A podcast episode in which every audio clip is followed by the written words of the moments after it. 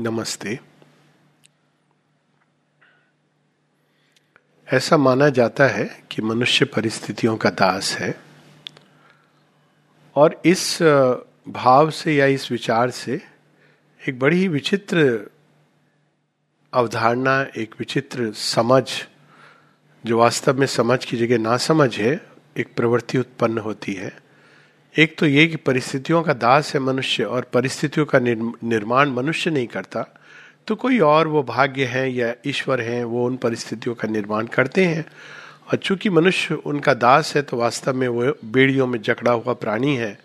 तो ये एक प्रकार की एक दासत्व की भावना, दासत्व का बोध कभी भी अच्छा नहीं होता है, किसी भी रूप में हो। और इसीलिए मनुष्य के अंदर एक फ्रीडम की हालाँकि फ्रीडम का वो जो भी बहुत ही गलत अर्थ समझता है फ्रीडम एक अलग प्रकार का दासत्व तो उस द्वार से भी चला जाता है। लेकिन वास्तव में उसके कारण उसके अंदर ये बोध होता है, क्योंकि हर समय उसके अंदर ये बोझ सा कि मैं अपने, मेरे भाग्य ने मुझे रचा है, परिस्थितियों के कारण मैं जो हूँ, वैसा हूँ। दूसरी ओर उससे एक विकृत मानसिकता का जन्म होता है, जिसमें वो केवल दूसरों को ही अपने जीवन में जो भी कठिनाइयाँ हैं दूसरों को ब्लेम करता रहता है। किसी न किसी मनुष्य को, अन्य लोगों को, और यदि कोई ना मिले उसके जीवन में ब्लेम करने को तो भगवान को, क्योंकि भगवान तो अल्टीमेटली सारे ब्लेम वही लेते हैं। तो वो ब्लेम करते हुए कंप्लेन करते हुए उसका जीवन गुजर जाता है।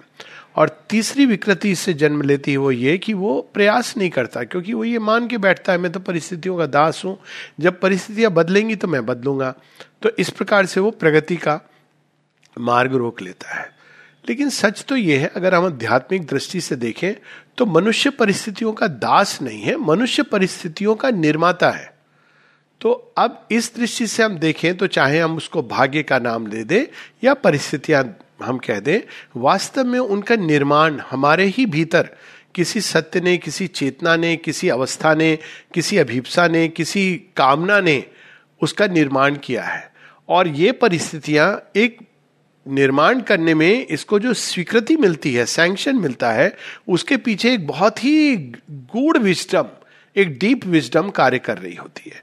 जो सैंक्शन देती है उन परिस्थितियों को जीवन में रचित करने की, जो बाद में हम देखते तो लगता है कि बड़ी भयानक है, पर वास्तव में उनका निर्माण हम नहीं किया होता है। ये कुछ इस तरह की चीज़ है कि कई बार लोग बच्चे होते हैं, बहुत अनकॉन्शियसली जब गर्भ में भी होते हैं तो बड़े अनकॉन्शियस से रहते हैं और जब बच्चे पैदा होते हैं, बड़े हो रहे होते हैं तो भी वो बड़े अनकॉन्शियसली बच्चे के साथ व्यवहार करते हैं। कभी बहुत रफ भी होते हैं, कुछ लोग क्रोधित भी होते हैं वायलेंट भी होते हैं और उन्हीं के सामने ऐसे ऐसे उदाहरण प्रस्तुत करते हैं जो अच्छे नहीं हैं। बाद में जब बच्चा बड़ा हो जाता है और वो भी उनके साथ वैसा व्यवहार करने लगता है तो फिर वो कहते हैं कि देखो, हम क्या करें? हम तो अपने बच्चों के अधीन है। पर सच में वास्तव में उन बच्चों को किसने क्रिएट किया था? इन माता पिता ने क्रिएट किया था। तो उसी प्रकार की कुछ चीज़, ये तो एक बड़े ग्रॉस लेवल की बात हुई और इसमें बहुत सारी और भी गुत्थियाँ हैं, लेकिन एक स्तर पे अगर हम ध्यान से देखें तो वास्तव में अपनी परिस्थितियों का भी निर्माण हम स्वयं करते हैं। किस प्रकार से? हमारे चिंतन के द्वारा, हमारी भावनाओं के द्वारा, हमारे जीवन के लक्ष्य के द्वारा हमारे अंदर किन चीज़ों की कामना हम करते हैं इन सबके द्वारा, इन सबके द्वारा वास्तव में हम संसार में ऊर्जाओं को विकीर्ण कर रहे हैं। ये सारी संसार में ऊर्जाएँ जा रही हैं। एक एक ऐसी सी कामनाएँ ऐसी ऐसी भावनाएँ जो कोई देख नहीं सकता, जो केवल छुपी हुई हमारे अंदर छद्म रूप में बाहर प्रकट हो रही है। हमारे सबकॉन्शियस से, हमारे अवचेतन से, हमारे अंधकार में क्षेत्रों से और पूरे संसार में ये जा रही हैं। तो ये जाती हैं और इन्हीं ऊर्जाओं को पकड़ के, उपयोग करके संसार की शक्तियाँ वो आती हैं और हमारे सामने उन चीज़ों को क्रिएट करती हैं। और बाद में हम ये कहते हैं कि अरे, ये भयानक चीज़ हमारे जीवन में कैसे आई? जैसे कोई व्यक्ति है जो रोग से डरता रहता है और उसके जीवन में जब रोग आता है तो वो कहता है अरे, अब मैं रोगी हो गया। लेकिन अगर वो इसके विपरीत रोग से ना डरे तो उसके जीवन में यदि रोग आता भी है तो मात्र एक दृश्य की तरह आकर चला जाता है या उसके प्रगति में सहायक करता है। तो सबसे उत्तम एटीट्यूड क्या है? उत्तम एटीट्यूड कभी भी ये नहीं हो सकता कि हम परिस्थितियों या भाग्य के दास हैं। उत्तम एटीट्यूड जो मनुष्य की मनोवृत्ति है, वो तो यही होनी चाहिए कि हम इन परिस्थितियों के स्वामी कैसे बने। और सीक्रेट यहाँ पे यह है कि जितना अधिक हम अपने ही अंदर, अपने ही स्वामित्व के बोध को जागृत करते हैं, यानी अपने अंदर जो हमारे अनेकों अनेकों शक्तियाँ हमारे जीवन को अनकॉन्शियसली पुश करती हैं उनको, उनके प्रति हम सचेत होते जाते हैं और उनको हम मास्टरी की ओर प्रयास करते हैं। और सबसे बड़ी बात है कि हम अपने आगे एक बहुत महत्व लक्ष्य रखते हैं। एक विशाल, उदार, जैसे माता जी कहती है nameless life is a miserable life all of you must have a name but you must know that depending on the quality of your aim will depend the quality of your life और फिर एक बहुत बड़ा महासूत्र देती है कि but do not but do not forget that if you, the perfection you seek outside in others, you must discover and realize in yourself. तो ये एक बहुत बड़ी बात है कि अगर हमारे जीवन में एक बहुत महत्व उदात लक्ष्य है तो हम देखें कि परिस्थितियाँ इस प्रकार की होंगी जो वास्तव में हमें उस ओर जाने में सहायक हो रही हैं।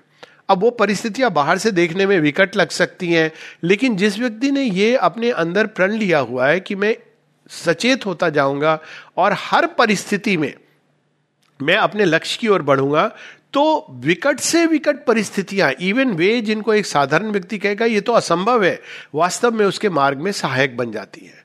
तो सच तो यह है कि परिस्थितियों के हम दास नहीं होते, और ऐसा समझना एक बहुत बड़ी भयंकर भूल है।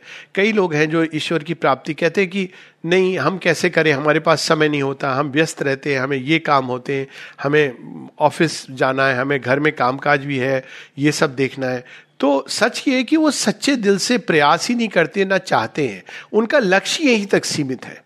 जिस दिन उनका लक्ष्य ईश्वर बन जाएँगे तो अपने आप वो देखें कि ये सारी चीज़ें जो उनको इस समय बंधन लग रही हैं, जो जिसके बारे में वो कह रहे हैं कि परिस्थितियाँ हमारी, के हम दास हैं, वही परिस्थितियाँ उसकी ओर आगे बढ़ने में उनके, उस व्यक्ति के लिए मार्ग में सहायक होने लगेंगी।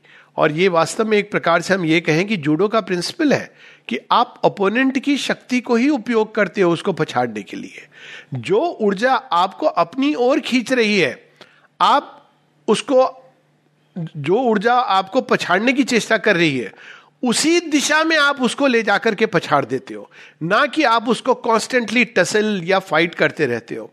तो जीवन में परिस्थितियाँ आएँगी, स्थितियाँ भी आएँगी, घटनाएँ होंगी, लोग भी आएँगे लेकिन जो व्यक्ति लक्ष्य पे अपने इन सब के बावजूद दृढ़ रहता है, वो लक्ष्य को प्राप्त करता है। ना कि वो जो हर कदम पे शिकायत करे, हर कदम पे किसी को ब्लेम करे, हर कदम पे कि इस कारण से, उस कारण से मैं ये नहीं कर पा रहा हूँ, वो नहीं कर पा रहा हूँ। सच तो ये कि एक प्रकार की इनसिंसेरिटी है। इसका मतलब ये है कि जो भी हम करना चाह रहे हैं, हम उसके प्रति सच्ची निष्ठा से नहीं करना पा रहे, चाह रहे और यही सत्य निष्ठा है सिंसेरिटी जिसकी बात माता जी कहती हैं। सिंसेरिटी यही है कि हम जो लक्ष्य का चुनाव करें तो उस मार्ग में कोई भी चीज़ आ रही है।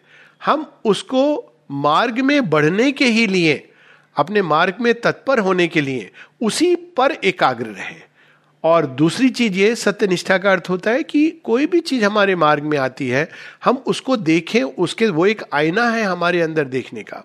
जो हमारे जीवन के सरकमस्टेंस है और जो लोग हैं हमसे जुड़े हुए, वो वास्तव में हमें एक आईना दिखा रहे हैं, जो हम अपने अंदर जाके नहीं देख सकते, वे दिखा रहे हैं। कोई वृत्तियाँ हैं हमारे अंदर, कोई एक संभावना है, कोई हमारे अंदर की कठिनाई है, वो बाहर में एक ऑब्जेक्टिवाइज रूप में हमारे सामने आ रही है। तो इस तरह से हम देखते हैं तो हमेशा हमारी प्रगति होती रहती है और हम जीवन को एक हर चीज़ में हम प्रगति करते हैं और जब हम प्रगति करते हैं तो हम प्रसन्न रहते हैं, क्योंकि वास्तव में जितना व्यक्ति प्रगति करेगा, उतना अधिक प्रसन्न रहेगा। लेकिन अक्सर हम लोग अपना बिल्कुल उल्टा कर लेते हैं कि उल्टे, उल्टी चीज़ को सामने रख लेते हैं कि हम खुश रहें। और फिर हम कहते हैं, हम खुश नहीं रहते तो हम क्या करें? हम प्रगति कैसे करें? तो हम खुश नहीं है, इसका कारण ये है कि हम प्रगति नहीं कर रहे हैं। और जो प्रगति करना चाहता है, वो जीवन में हर परिस्थिति में प्रगति कर सकता है। बल्कि एक कदम आगे जाके हम ये कह सकते हैं कि जो प्रगति करना चाहता है, उसके जीवन में हर परिस्थिति सहायक बनती जाती है उसको उस लक्ष्य की ओर जाने के लिए जिसका उसने चुनाव और चयन किया है। नमस्ते।